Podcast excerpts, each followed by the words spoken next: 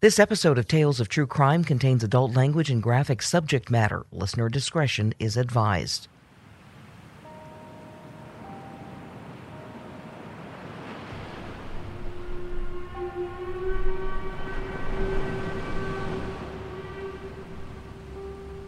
More than a century ago, Aberdeen, Washington was growing into a busy seaport. Situated at the spot where the Chehalis and the Wishkah rivers empty into Gray's Harbor, Aberdeen was the perfect spot for the logging industry to harvest timber by the boatload from virgin forests of monstrous evergreens that blotted out the sun and dwarfed any man who dared have his photo taken next to one. Aberdeen had been home to a sawmill for six years by nineteen hundred and took its name from a local cannery named after the Scottish fishing port of the same name. The shipping industry was booming along the Pacific coast, fueled by a very busy timber industry, and ships loaded with sailors from all walks of life came and went multiple times every day. The life of a merchant seaman was something of a transient lifestyle, and mariners were commonly roughnecks who carried their pay in cash and spent it liberally in the saloons and brothels which dotted the streets of Aberdeen and the surrounding communities. Conventional wisdom in the industry at the time dictated that once a ship docked, sailors, nearly all of them union workers, should immediately visit the union office, the Sailors' Union of the Pacific. There, a sailor could retrieve any mail that had been sent from loved ones at home and send replies, set aside savings from their wages, and if they had just finished a job, they could find new employment opportunities at the office. They were men with names like Henry and Hector and Seamus and Charles, and if everything had gone as expected, we wouldn't be talking about them right now. But everything did not go as expected. No, Aberdeen, Washington, today sometimes known as the gateway to the Olympic Peninsula, had different nicknames in the early nineteen hundreds. The Hellhole of the Pacific and the Port of Missing Men.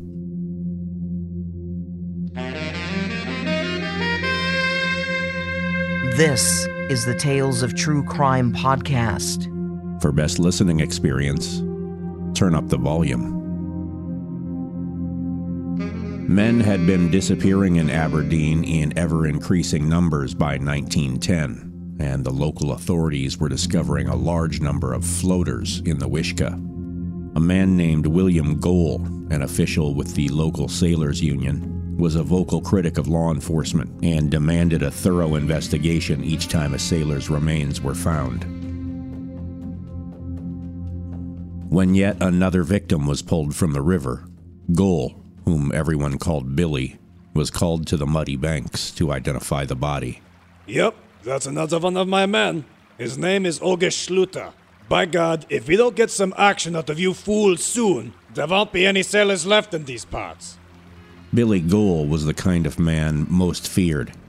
He was a German-American immigrant, described by author Murray Morgan in his nineteen fifty-five book The Last Wilderness as a short, round-headed, heavy-shouldered man. But what Billy Gohl lacked in stature, he overcame with bluster. He was widely known as a blowhard, with a penchant for violence and outlandish stories. And most gave him a wide berth. Billy arrived in Aberdeen around nineteen hundred, broke, fresh off a spell as a bartender at saloons on the San Francisco wharves and in the wild and untamed Yukon. When he arrived in Aberdeen, some already regarded him with suspicion.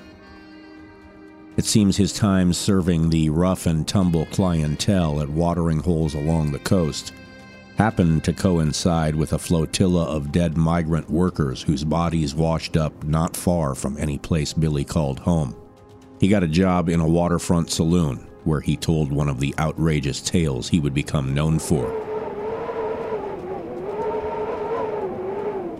A story about cannibalizing another man while stranded in a whiteout in Whitehorse, Alaska.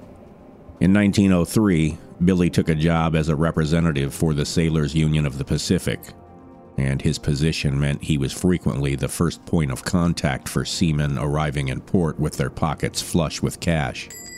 Hundreds of men came and went without incident, but too many simply disappeared after paying a visit to Billy Gohl, only to be discovered later floating in the Wishkah or downriver in the harbor. If they came in groups, more often than not, everything went off without a hitch. But if a sailor came in alone and asked to send money or store valuables in the safe, that sailor often vanished. So many men disappeared in Aberdeen that locals began calling the men the Floater Fleet.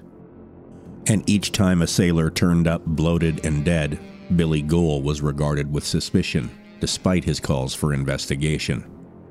Unfortunately, nobody could prove Billy was responsible for the death of any of the sailors who had been disappearing at an increasing rate. Gohl dove into his position as a union representative with relish. In nineteen oh five, Billy got wind of a plot by a local captain to cast off with a non-union crew. The ship, the Fearless, was tied up in port, the unionized crew on strike. When the Fearless steamed across Gray's Harbor for the Pacific, someone alerted Billy Gohl, who commandeered a launch and set off in pursuit with a crew of Union enforcers. When the Fearless spotted the pursuing boat, someone fired a shot, and a gunfight ensued. The sailors on the ship traded shots with Gohl's small boat in a fusillade that lasted half an hour. Gohl's launch was too small for the conditions, and the larger Fearless was able to escape. Not long after, Billy was arrested and charged with aggravated assault, for which he paid a twelve hundred dollars fine, not an insignificant sum for the day. As for regrets, he would have none. Billy would later say the fine was, quote, worth every penny, if only for the publicity and his reputation as a guy you didn't want to mess with. In another instance, Billy's sway with local law enforcement would prove useful. A local cigar store operator whose competition had driven one of Billy's businesses into temporary bankruptcy reported an encounter with Billy on the street. Hey, you ain't gonna be in business much longer, you hear me? The cigar store operator reported the conversation was amicable, but the threat was not empty. Later that night, the hotel that housed the cigar store burned to the ground, killing two people in the process. Sometime later, Billy was overheard in a local saloon claiming to have burned the hotel to the ground with a bomb triggered by the cutting-edge technology of the day, electricity. A passage from Morgan's book detailed the plot. Billy said, I used electricity to set it off. I had the dam this time. I fastened the cord to his light circuit, but the son of a bitch hadn't paid his light bill, and it was turned off. I had to run a wire in from clear across the street to make it go. Despite the loud public confession to a sizable group, an officer who went to question Billy apparently decided he had nothing to do with the fire and returned without an arrest. We don't know exactly why. Billy's crimes happened in an era before the information age, when details sometimes escaped public knowledge, drowned out by the rhythmic din of expanding mechanical industry and the internal combustion engine. Billy was a man out of time, an outlaw just thirty years too late. And it's possible, like an Old West cattle town sheriff, Aberdeen's law enforcement may have wanted to just stay clear of Billy whenever possible. In researching Billy's case, I caught myself wondering, is he a serial killer? Or is he just getting away with murder? Because Billy Gohl wasn't fooling anybody. He was an extremely violent man, and people knew it. Rumors ran rampant about Billy. forty-one men had disappeared in two years, vanished into the majestic wilderness of the Pacific Northwest, discovered later dead and bloated in the water. Residents accused Billy of having a trapdoor in the floor of the Union Hall with a chute to the Wishkah River, where he could quickly dispose of sailors after he had relieved them of their valuables. He once confessed to sending a Swede onto the pier on a wild goose chase, only to shoot him in the head and watch his body wash itself away downriver into the harbor. He confessed it to an acquaintance. Despite the confessions, the suspicions, and his criminal record, Billy managed to remain a free man for years more in Aberdeen.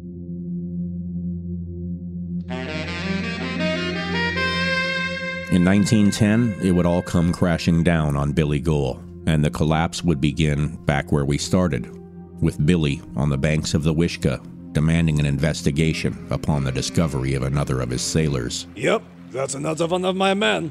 His name is August Schluter. By God, if we don't get some action out of you fools soon, there won't be any sailors left in these parts. Billy likely thought himself clever, that he was making himself look innocent by demanding an investigation, but it backfired, big time. August Schluter was not the name of the dead man on the riverbank. Police discovered the corpse was a man named Fred Nielsen, and the watch he carried in his pocket was easily traced to a master watchmaker in Hamburg who had the pride to engrave his name on all the major pieces of his watches, August Schluter. From the facts we know, we can presume what happened. When Fred Nielsen arrived in port, Billy was there to greet him. Fred arrived at the Union Hall alone, unfortunately, and Billy saw his chance to strike. He drew his pistol and shot the man in the head. He rifled the man's pockets for valuables and found a finely made watch. His first instinct was to keep it, but upon noticing the name August Schluter engraved on the watch, Billy had a thought. If they find this man's body, and I'm found in possession of a watch with his name engraved on it, they'll know I killed him. Instead, Billy put the watch back in the man's pocket and dragged him to the trapdoor in the floor and dropped him down a chute which led to the Wishkah River. It never occurred to him that the engraving was the watchmaker's name, not the victim. Yep, that's another one of my men. His name is August Schluter. When the police pulled the body of Fred Nielsen from the water and Billy incorrectly identified him by the name on his watch, the police knew Billy has seen the watch. It was presumption in the eyes of the law, not the kind of hard evidence that would bring charges. But it was impetus enough to spur a new probe, a careful examination of Billy Gohl.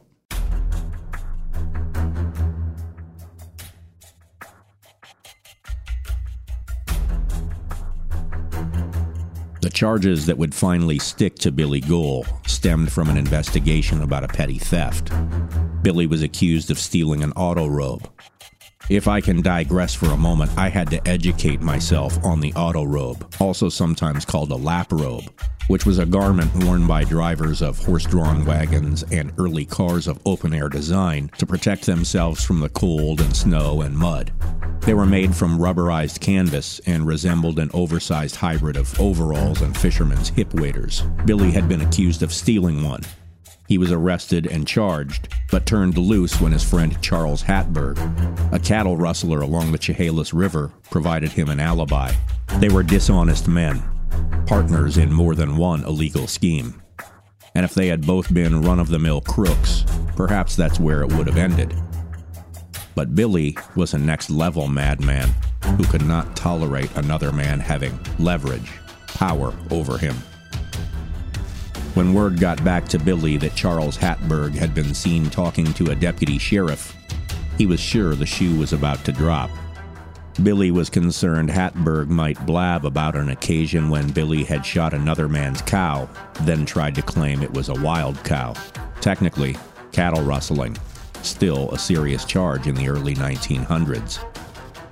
When police later asked around, they were told Billy had been overheard at the local pub vowing to silence Hatberg. Several weeks later, the proprietor said, "Hey Billy, I haven't seen Charlie around." And Billy's reply was direct. "You won't.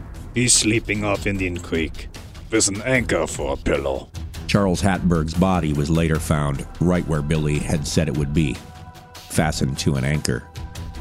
Detectives attempted to follow the trail to Billy's rumored co-conspirators, John Hoffman and John Klingenberg, but discovered Hoffman had recently disappeared, and Klingenberg had boarded a schooner for Mexico.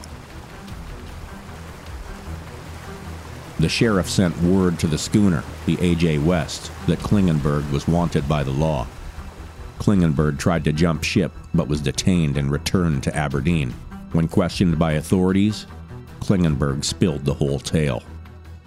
Klingenberg testified Billy had killed Hoffman in the course of the operation, first by shooting him in the back and then executing him with a shot to the forehead as he begged for his life. Do we know why Billy killed Hoffman? I came away unsure if we know why. Hoffman had crossed Billy in some way previously, and Billy took advantage of the opportunity to do away with him. Billy and Klingenberg dumped his body overboard before they arrived at Hatfield's cabin. The next day, Billy demanded Klingenberg kill Hatberg, and he did. Klingenberg would testify, Billy looked at me and said, "You take him." And I knew I had to. There wasn't anything else to do. He had a great deal of animal magnetism. I knew if I had not done it, Billy would have shot the pair of us. Billy and Klingenberg disposed of Hatberg in the Salt Flats and returned to Aberdeen. As news of the disappearance of John Hoffman and Hatberg spread, Billy asked Klingenberg to go for a walk on the beach. The Aberdeen Herald reported on April seventh, nineteen ten, that Klingenberg testified, "He was overanxious to get me alone, and I had some good idea in my head that Billy Gohl wanted to try to get me into a place that he could put some lead in me." Wisely, Klingenberg declined, escaped aboard the A J. West, and lived to tell the tale at trial. In his defense, Billy tried to argue Hoffman and Hatfield were off in Alaska working as keepers of a lighthouse. The prosecution refuted his claim by bringing Hatfield's severed arm, preserved in formaldehyde, into court so the horrified jury could see distinguishing tattoos and verify for themselves that Hatfield was not in Alaska. He was dead. The thirty-eight used to kill Hatfield had been found near his body and traced to Billy, who was convicted and sent to prison for two murders, Hatfield and John Hoffman. Klingenberg was sent to prison for twenty years for his role in the crime. Billy spent several years in state prison and was later transferred to Eastern State Hospital near Spokane. He suffered dementia due to syphilis left untreated and died in nineteen twenty-eight.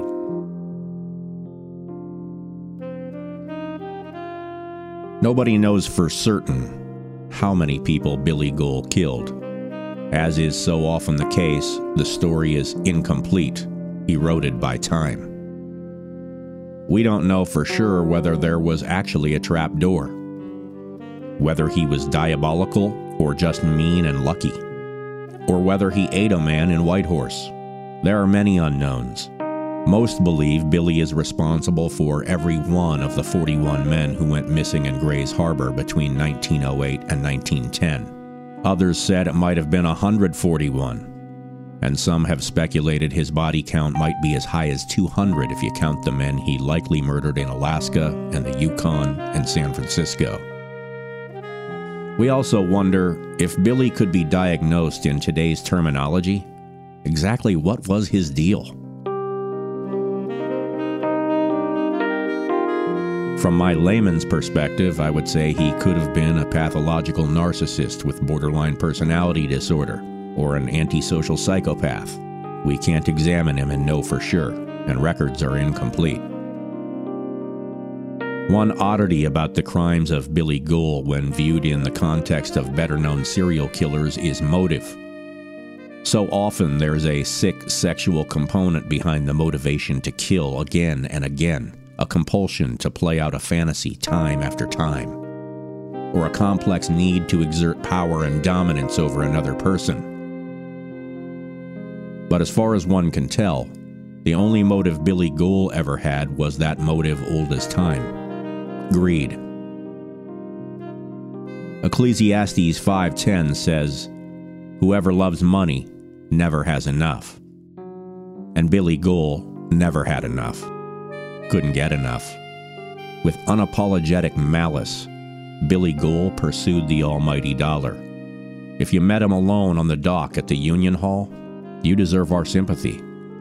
Because in that final instant, with his gun pointed at your head and his eyes black, you understood why he was known as the Ghoul of Gray's Harbor.